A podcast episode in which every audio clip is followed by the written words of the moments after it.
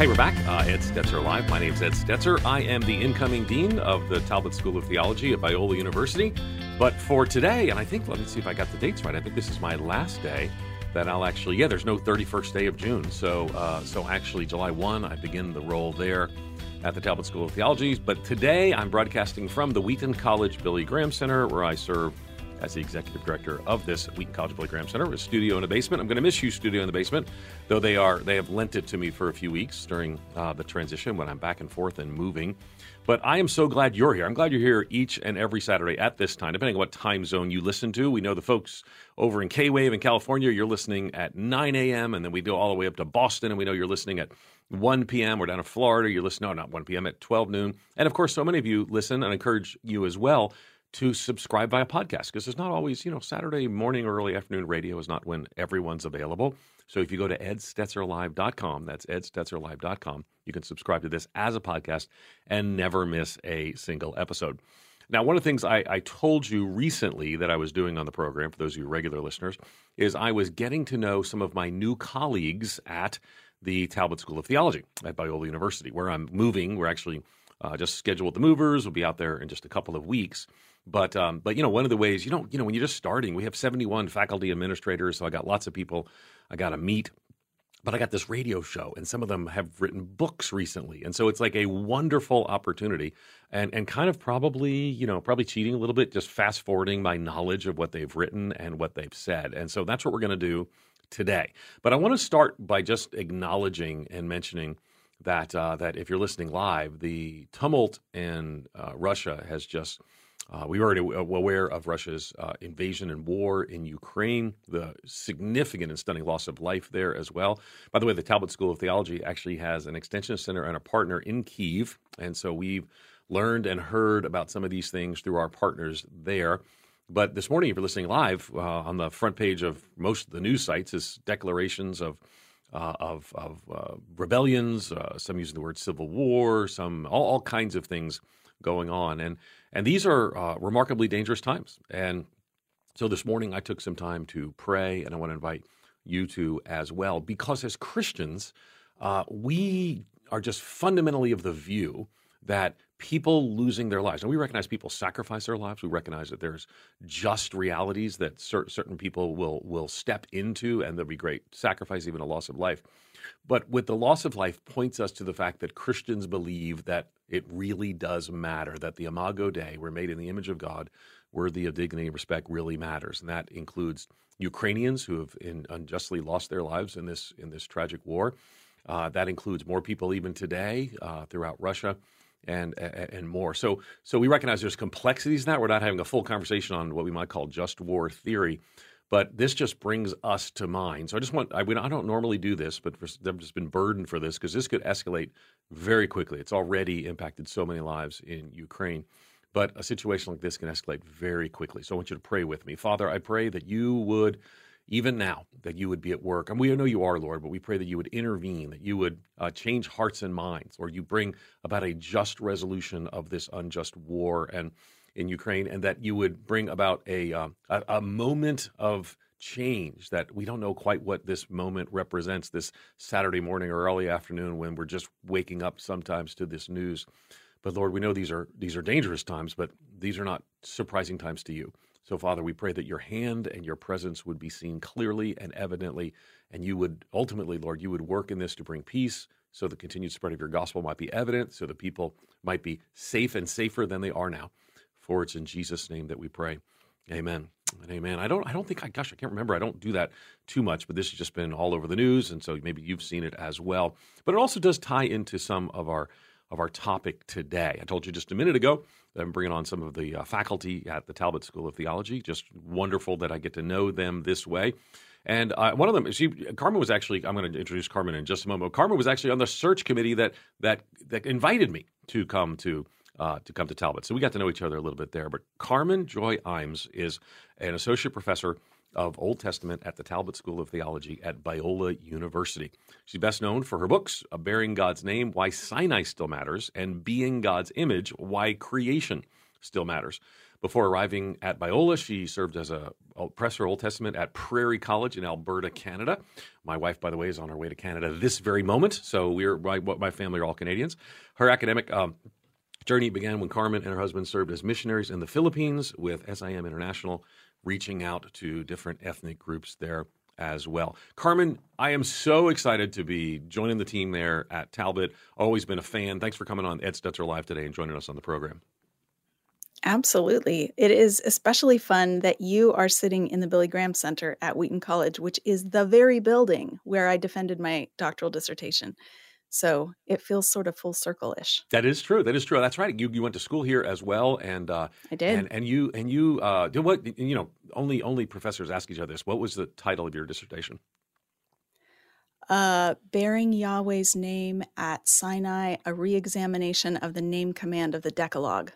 Oh, you must be fun at parties, is what I would say as well. We're gonna we're gonna, we're gonna talk about exactly. those things and more. That was your your first thing, bearing God's name, uh, but your newest yes. is, of course, bearing God's image, and and uh, and you know, and, and this is this is a time when we're in the midst of a big, very big cultural division in the West, in America, um, where mm-hmm. sometimes we hear how people speak of others in very dismissive and derogatory and demeaning ways, and sometimes even Christians do that. Yes.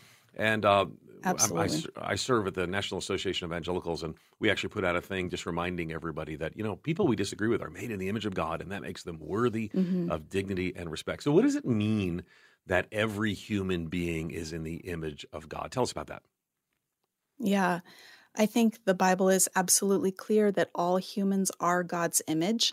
I talk about this a little bit differently than uh, the average theologian out there. I don't like to say that we're made in God's image. I mm-hmm. prefer to translate that verse that we are uh, we're made as God's image. That is, the image of God is our human identity. It's not something that we're carrying that's extrinsic to us that we could set down or lose, but that it's internal, intrinsic to our humanity, that we are God's image. And I think that's so important because it does form the basis for how we treat other human beings.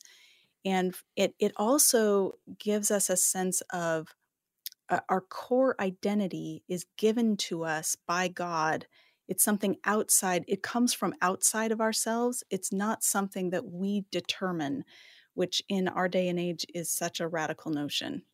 Yeah, and it's, and this is a key theme in the book is that. By the way, the, the book it, we're going to actually share some copies of the book to brilliant, insightful callers. It's not just call and give me a book, but brilliant and insightful callers, which you are when you call. But we're gonna we're gonna share a few copies of that as well. But a key theme in the book is uh, is the idea that that every human being is the image of God. Now, again, I, I, that's that's not language I've historically used, and you are in some mm-hmm. ways pushing back. Uh, not pushing back is too strong a word, but you are clarifying uh, the mm-hmm. language mm-hmm. because again i mean i know yes. 10 times in this show i'm going to say made in the image of god worthy of dignity and respect so i'll go day you're also I mean, going to say you're, yeah.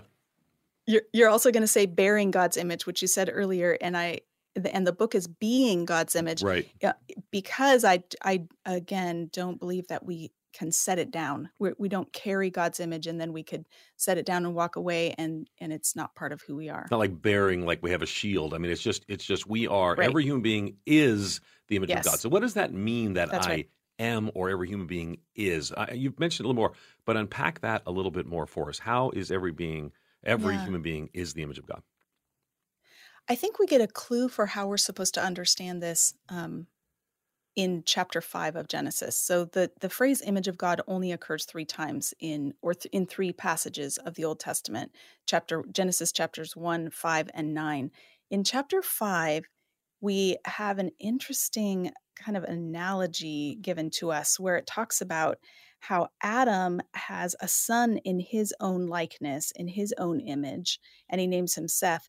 And I think here we're supposed to understand that Seth is Adam's image the way we are God's image. That is to say, to be the image of God means that we're part of God's family, we're kin.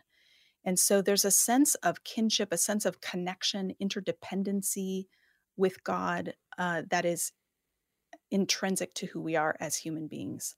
Yeah, and you pack a lot of more of this in the book as well. But I want to invite our callers into the conversation as well, and because I think we're going to talk about what this means. Um, for example, I like to talk about how the image of God, what's how's that impacted, for example, by the fall? I mean, and you're writing a lot in that Mm. creation narrative. That Mhm. that's, I mean, the title of the book Mhm. is "Being God's Image." I think I did say uh, "Bearing God's Image." Being God's image.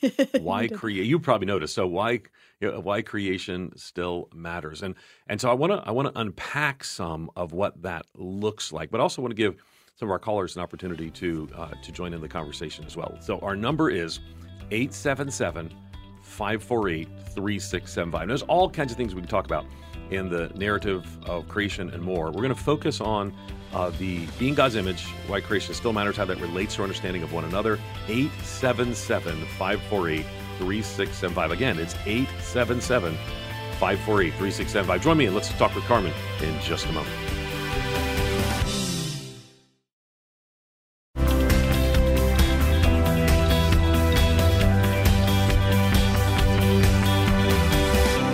Hey, we're back. Ed Stetzer live and having a conversation with uh, with Carmen Joy Imes about her new book and really about the theme about what it means uh, that we are in God's image. The title of her book is "Being God's Image: Why Creation Still Matters." Uh, Carmen Joy Imes is a professor at the Talbot School of Theology, and in about how many days away from we six seven days we'll be actual colleagues. Uh, right now we're friends because we've known each other. I'm at Wheaton. She went to school at Wheaton and more. And so, and you know, Carmen, your book is really caught a lot of people's interest. It's interesting too. Like I will tell you, just having been a radio host for a while now, I mean, we got a bunch of phone calls coming in already, which is kind of unusual early in a program about like a, a biblical theme like this. If we're talking about, Mm. um, if I talk about Islam, for example, the phone lines always light up. But to talk about something, I think people have questions, and I think this is going to be a good, Mm. uh, going to be a good conversation. And it's important to note that Great. Carmen's also making a little bit of a different case in the book uh, than, uh, again, not not far from what even the language that I use that were created and made in the image of God, worthy of dignity and Mhm. respect. But just before the break, I, I was talking a little bit about how, um, you know, when we sin, and uh, you know, we look we look back to the Genesis narrative, Adam and Eve sinned. Uh, now there's this stain of sin, this brokenness of relationship, and you know, now today people still sin and there's a brokenness of relationship. Mhm. So is that image diminished? Is it is it uh, devalued? Is it because because we could see some people who are really I don't know the right words to use, really moved away from any proper expression of the image Mhm. of God uh, in ways that are that are that might be immoral, might be I mean evil Mhm. and sinful. I mean we just talked earlier about war. So are these people doing Yeah. terrible things? And and all the way back to the beginning, how is the image of God related to when we disobey? I would argue that because the image of God is our human identity, that we cannot lose it and it cannot be diminished. What happens when we see sin and we see brokenness in our world is that people are not living in alignment with their true identity as the image of God. So I would argue that at any moment, someone who's living rebelliously could turn and repent and be reconciled to God and could live then in a sense of congruency with who God made them to be as his image. So I don't think that that the image can be lost and I think that's clear from Genesis chapter 9, the third passage in the Bible that mentions the image of God. It's after the fall, it's after the flood, and yet God is still basing uh, human ethics in the image of God. He's saying, You can't kill each other. I'm going to hold you accountable for killing other people, for taking human life, because humankind is made as my image. And Yeah, so, Genesis- because that Genesis is still 9:6. intact, Gen- right. So go ahead and quote Yes. Genesis 9 6, though, so people know the fullness of it. yeah, yeah. Let me let me turn there. Well, I've got it right here in front of me. Um, I know you don't have the entire Old Testament memorized. It says, Whoever sheds the blood of man, by man his blood will be shed. For in his own image God has made mankind. I think that's the ESV. I haven't have it open there. Yeah. Okay, so so then the image is not lost, even on both sides of that equation. Right. Right. I think there is definitely something lost. There's a relational connection that's lost with God when we're walking in sin. And so I think I think it's important to recognize that sin is terrible and then it it creates terrible consequences. But those consequences do not include a loss of the image. What they what I would I would describe it as the loss of glory that is meant to be exhibited or the, the glory or honor that comes with living in alignment with who God made us to be. So there's a there's a definite brokenness in relationship, but the identity is still intact. Interesting and really important because the idea of this identity that we're made in, in, the image of God, that we're made, that we're we're being God's image, to use the language you use in the book, um, really yeah. it impacts our view of war. It impacts our view of yeah. race, and it impacts our view of of uh, euthanasia. It impacts our view of abortion. It it I mean, this is such an under discussed topic, particularly in Protestantism. I think our Catholic friends sometimes mm. dig a little deeper into some of these ideas, but yeah. But but in evangelicalism, and I think that's why people have responded well uh, to your to your book. Well, let's let's go ahead and um, let, mm. let's go ahead and take some phone calls and jump in to the conversation. Great. We're going to go to Tom in Chattanooga. A listen on WMBW. Tom, you're live on the air with your question or comment. Go ahead. Hi, thank you very much. You have such good guests, and you're a good host too. Thanks, Tom. Um, Tom and Tom, but, Tom, I think I recognize your voice and your name and your location because Tom is a the only actually Tom. I think if if you are if you are if you called in the past, you're the only person I remember who actually calls regularly. So if it's you, welcome back to the show. We're glad to have you. it, it, might be me. You you've you take, you have taken my questions two or three times before. Great. Uh, so, so, thank you. Okay, let's jump in. Okay, uh, the, the question I have is, um, I've been going for about three or four years to a Presbyterian church, uh, uh, PCA church, and I've noticed that uh, the language he generally used is that Christ is the image of God. Kind of like it talks about, I think, in Colossians 1 or something. But then they always mm-hmm. seem to refer to us as being made in the image of God. And I've kind of heard that through the years a lot and always wondered about is there a difference? And I always took it to mean we're we have the image of God. It's kind of we're like have the image of Christ to some le- a lesser degree. He's more in the image of God mm. than we are, or not damaged mm. by the mm. fall. Mm-hmm. So I was mm-hmm. curious. I'm, that's my question: is is is there really a difference in using the term the in you are the image or made in the image? You have come to the right place. Yeah. That is the central yes. thesis of, of Carmen's book. So again, the book, we're going to give you a copy, Tom. We're going to give you a copy That's of the book. It's Being God's oh, Image, you. Why Creation Still Matters as well. So Carmen, let's, let's respond. Tom, what do you got? Yeah, that's such a good question, Tom. So many people talk about, and even theologians that I respect talk about Christ being the image of God in its full sense, and the rest of us are not quite there yet. Um, and so I I want to push back against that idea and say that the reason the New Testament says that Jesus is the image of God is not because we are not, but it's a way of affirming Jesus' essential humanity. Sometimes we think of Jesus as the image of God. Well, of course, he's the image of God, he's God. But Jesus' status as God's image is not a feature of his deity. It's a feature of his humanity. God doesn't need to image himself. God is God. And what an image does is represents the it's a physical representation or manifestation of the presence of the deity. So when God makes humans as his image in Genesis, it's the equivalent of someone making an idol or statue of a god to put in a temple to, to signify that that God's reign over the earth. And so when he's God says, I'm I don't want you to make idols because I've made you as my image. You are my representation, my representatives in the world. And so when Jesus takes on human flesh, he physically represents the presence of God just like we do.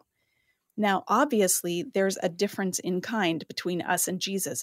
Jesus is living fully in alignment with his identity as God's image, and therefore we can look to him to see what it ought to look like for us to live that way uh, for us to lean into our human identity. We're we're conformed to Christ, and the New Testament talks about being conformed to Christ and conformed to His glory.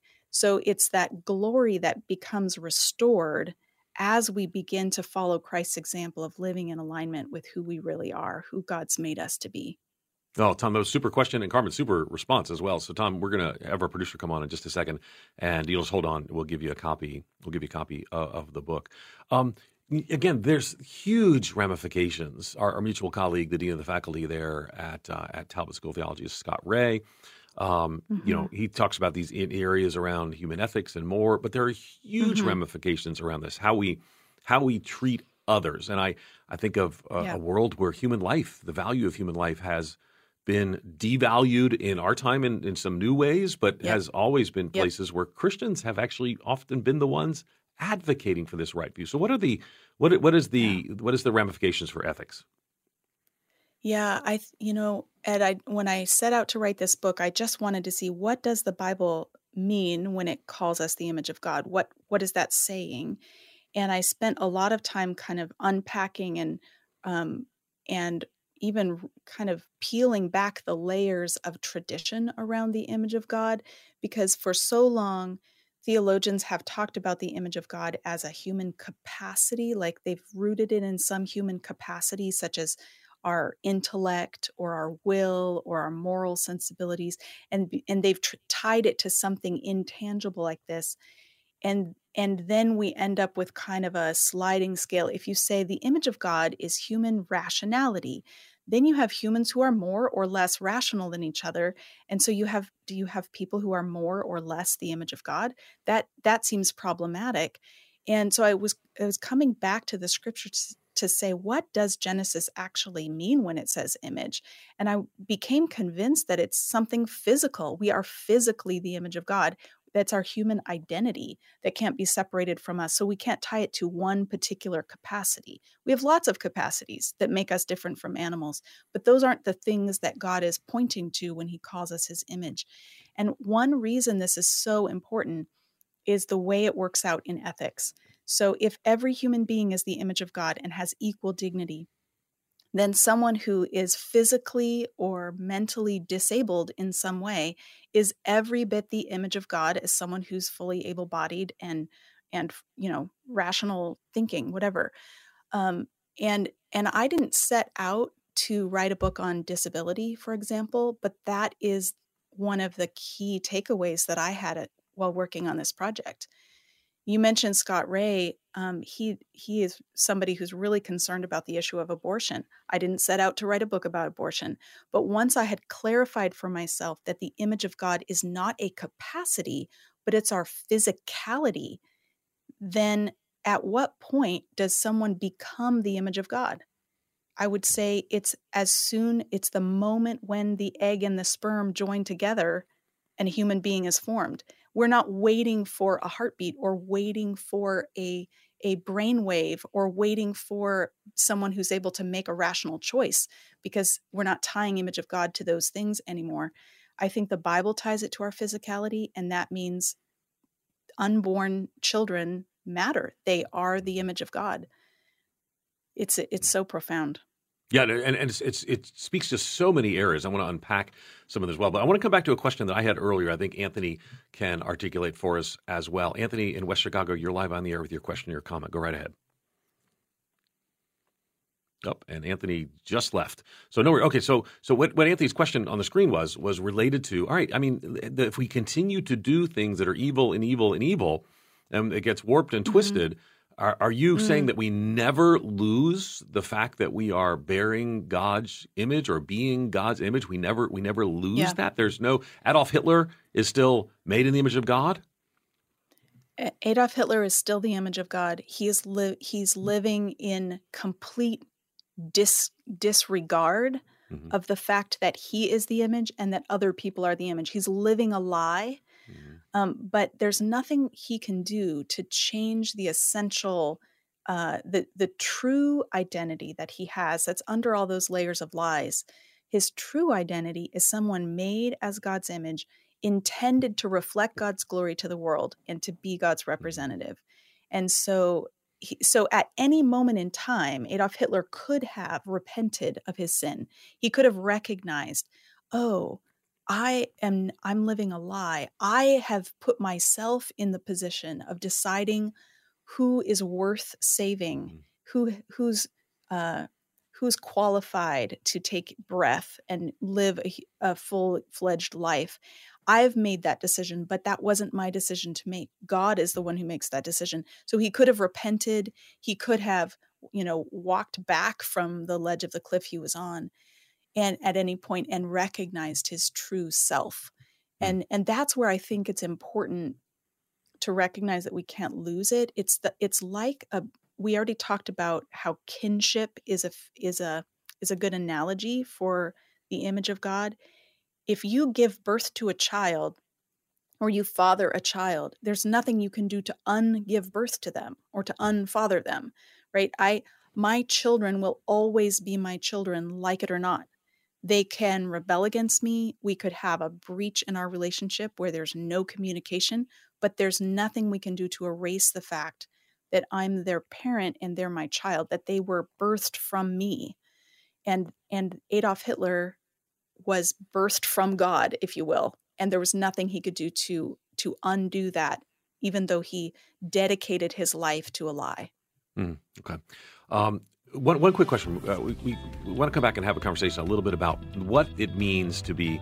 I keep saying made in the image of God, and you keep responding and not correcting me, but you just say being God's image. I like that. You just you just you you got this theme. I like you. I want to come back to that, but I want to also talk about what that means about being a child of God as well. We'll unpack all of that in just a minute with your calls. Again, our number is 877 548 3675. Again, it's 877 548 3675.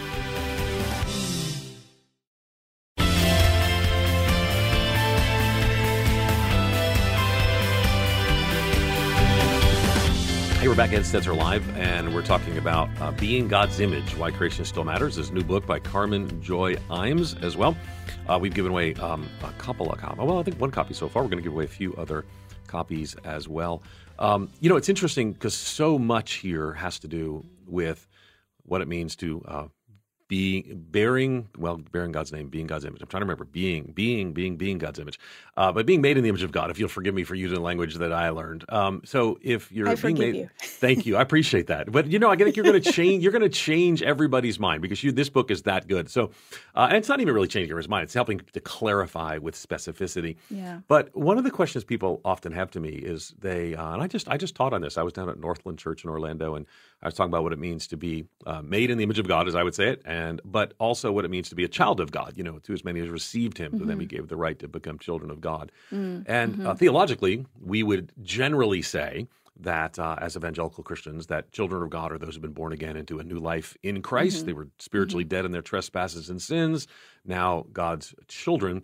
And there's a distinction between what it means to, uh, you know, being God's image being made in the image of God mm-hmm. and being a child of God. Can you unpack that just a bit, and then we're going to go to some calls?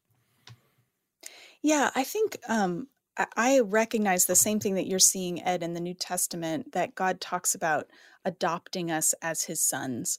Um, and I think what's going on with that is that we have a, the New Testament is using a metaphor, the Old Testament's using metaphors. They don't all have to uh, coexist at the same time.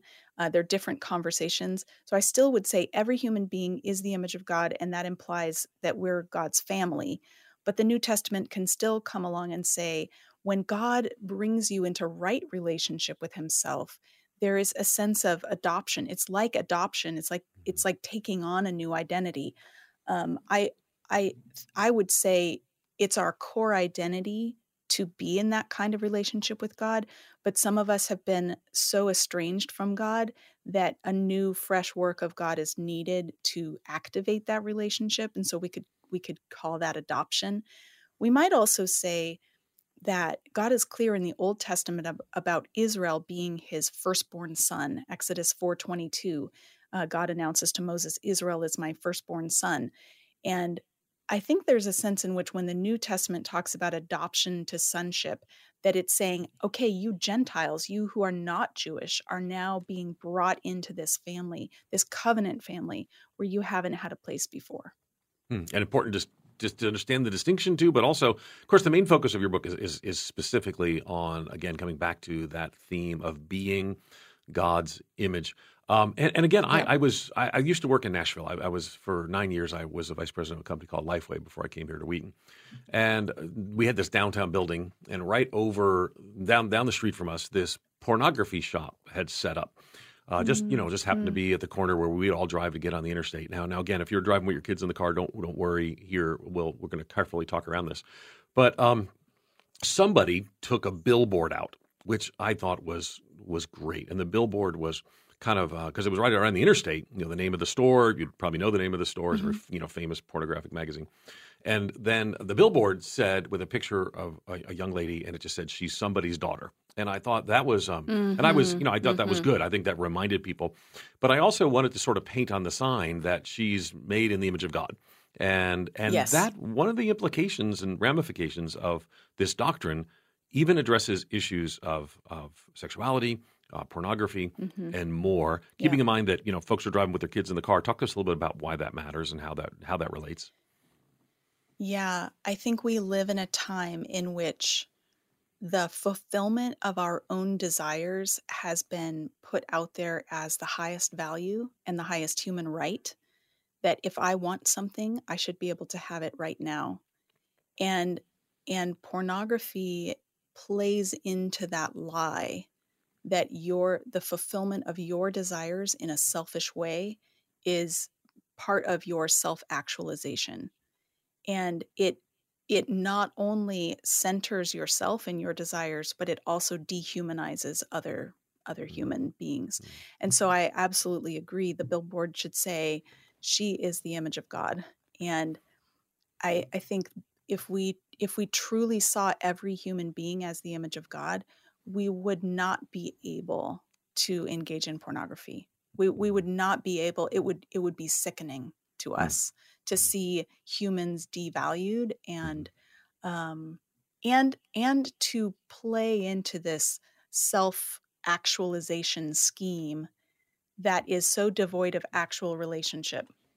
God designed us for embodied relationships in, you know, committed marriages and when we seek fulfillment outside of that it can only end in in destruction and mm-hmm. disarray yeah, the phrase I really liked. You said centers yourself and devalues others. I mean, that's we haven't even talked about slavery, yeah. but the idea of this this doctrine becomes such a shaping reality in the Christian world, and and really yeah.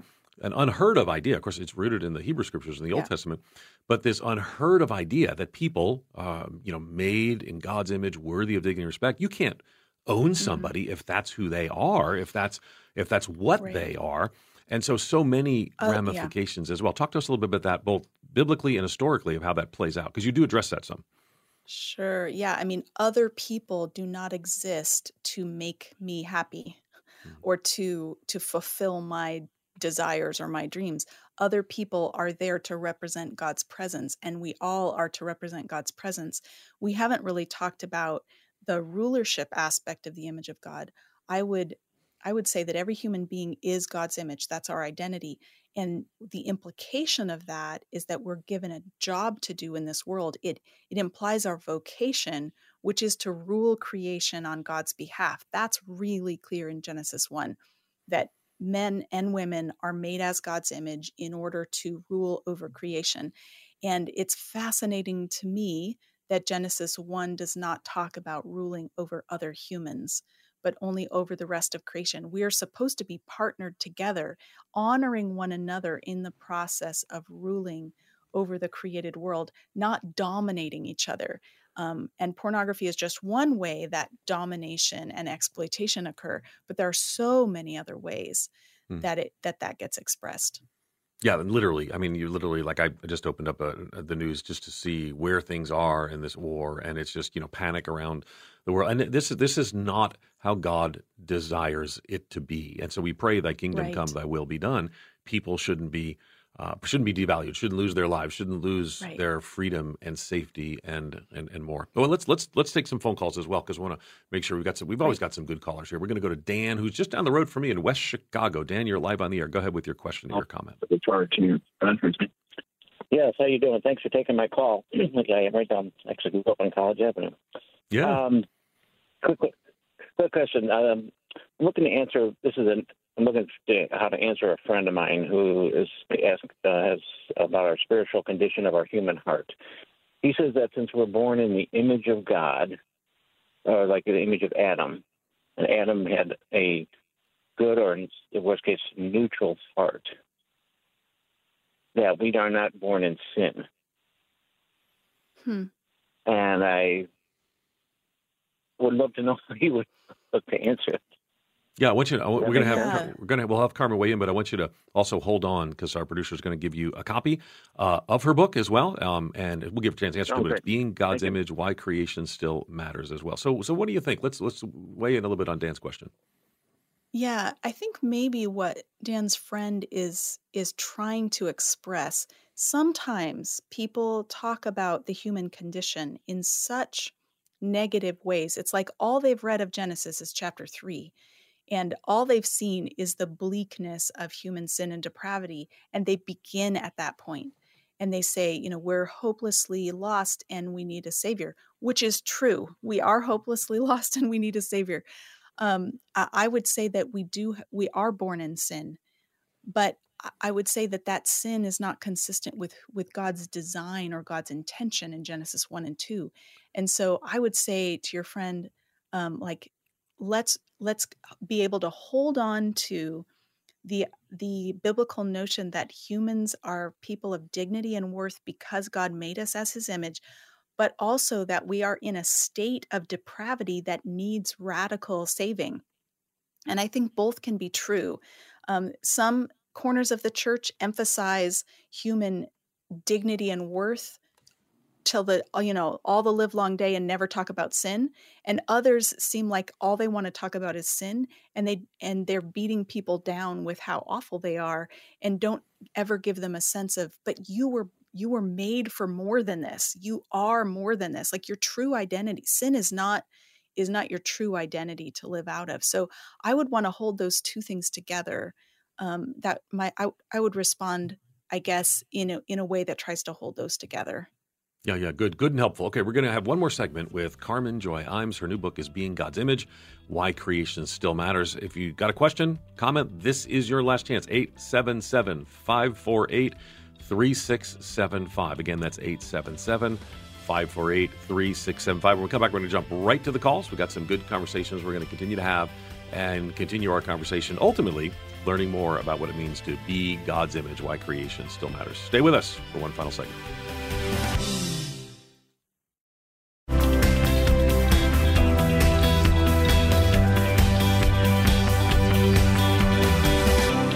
Hey, we're back. One final segment with Carmen Joy Imes. And Carmen is a, prof- a, professor at the Talbot School of Theology, my new place of service in seven days. Excited about working with her. And we're talking about her book, uh, Being God's Image Why Creation Still Matters. So we're going to take some calls, but I need to ask you to be kind of pretty quick on the asking of the questions so we can get in a few questions. And if you're quick, I'll give you a copy of her book as well. So there's that as well. So so again, we'll keep it to maybe one short jump in and we'll kind of go from there. Let's go to Lois in Bradenton, Florida. Lois, you're live on the air. Go ahead.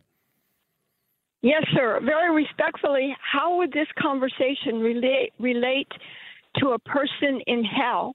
Great question. Uh, as a person who is, yeah, that's it. Okay, yeah. good. Let's hold, hold, hold mm-hmm. on. We're going to give you a copy of the book as well. I mean, eternal eternal realities here, Carmen. Let's talk about that. Yeah, yeah. I would say that um, after, so if a person is in hell, that means they have died, and so their time of of physically representing the presence of God on earth has come to a close, and they missed out on the opportunity to be reconciled to God, and so they're they they were made the image of God, but they failed to lean into that. They failed to recognize God as their creator and as the one who calls the shots. And so that it's like there's an expiration date at death. If mm. if you haven't reconciled with God, if you if you're not le- leaning into that, then your chance is over. Okay, Lois, uh, that was a super question. I think you were a little, like you said, I'm going to be blunt, whatever, but that was great. That was a good question. I think it's a question people yeah, are asking. Yeah, it's a but, good and question. I, and, I, and I love the brevity of it as well. Michael, let's see if you can do the same. Michael in Dayton, Ohio, you're live on the air with your question. Go ahead. How uh, a correct understanding of these scriptures uh, bears on the current uh, gender dysphoria issue today. Mm. Great question, Michael. Mm-hmm. Hold on the line. We're going to give you a copy of the book as well. And the book is Being God's Image Why Creation Still Matters. I mean, Carmen, a lot of us, when talking about these questions today, do point back to being made in the image of God, male and female. He created them. Mm-hmm. Is that something you address yeah. in the book? And then if you didn't address in the book, we want you to talk a little bit about it on the radio. Yeah, it was. I, I address sexuality a bit and gender a bit in the book, but I I didn't fully appreciate how much this conversation impacts the current discussion until I was done writing it.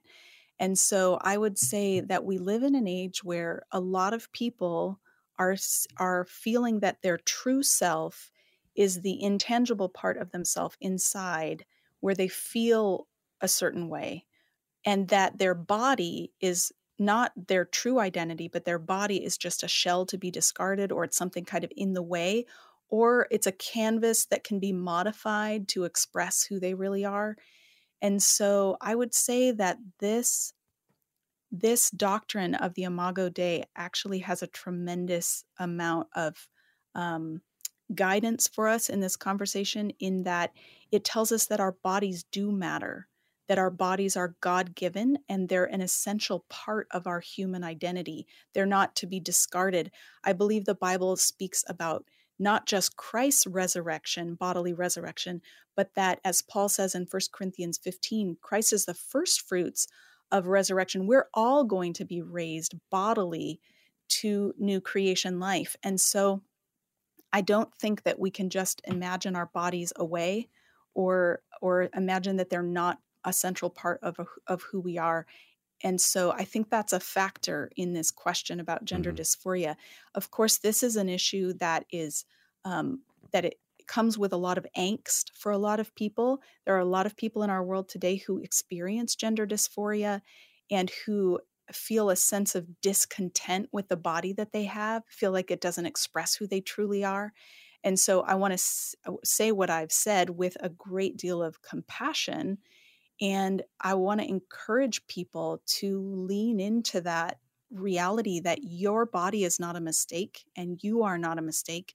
And the wrestling that you feel between your body and your soul is something that God wants to walk with you through mm. and and meet you in that struggle um, not not just wave a magic wand and make it go away yeah, no, good and a good uh, both biblical and pastoral response in, in a short amount of time, and I appreciate you doing that, Michael. That was a super question. I think we can try to get one yes. more call in, uh, but again, we got to keep Great. it brief. We're going to go to Pastor James Dye in Fort Lauderdale. You're live on the air, Pastor. Go ahead. We're not hearing you, so we'll give you one more second. Okay, go right ahead, Pastor. We just got a minute left, so jump right in with your question, please. Yes, I pretty didn't have much have a question. I kind of like have what I would call a pushback Go because I oftentimes when I hear people talk about the Imago Dei uh, found in Genesis one about how God created Adam and Eve in His own image and His likeness. Uh, after the fall in Genesis three, I think a lot of times we forget about Genesis five that talks about mm-hmm. due to the fall and it calls about the generation of Adam. It says after God made them in his likeness, Adam and Eve began to make children in their likeness. And I believe that's the fallen state. Also found in Jeremiah 18, the clay talking about Israel was marred in the potter's hand and he can make it over again. Uh, I believe mm-hmm. that that is the total depravity of man. That although God made us in uh, Adam and Eve in his in his likeness. That was the that was the uh, state before the fallen state, and that's why we all mm. need to be made in the image of Jesus Christ. Romans eight twenty nine. So we're saying then, Pastor, if I understand you, that when we're born again, we're made in the image, but then the fallen state until that point is kind of the is that kind of the pushback. Quickly, is that what you're saying? That's what I'm saying because I understand Great. the identity of what God created, yep. but the reality of the fall of sin has is, has marred and depraved us.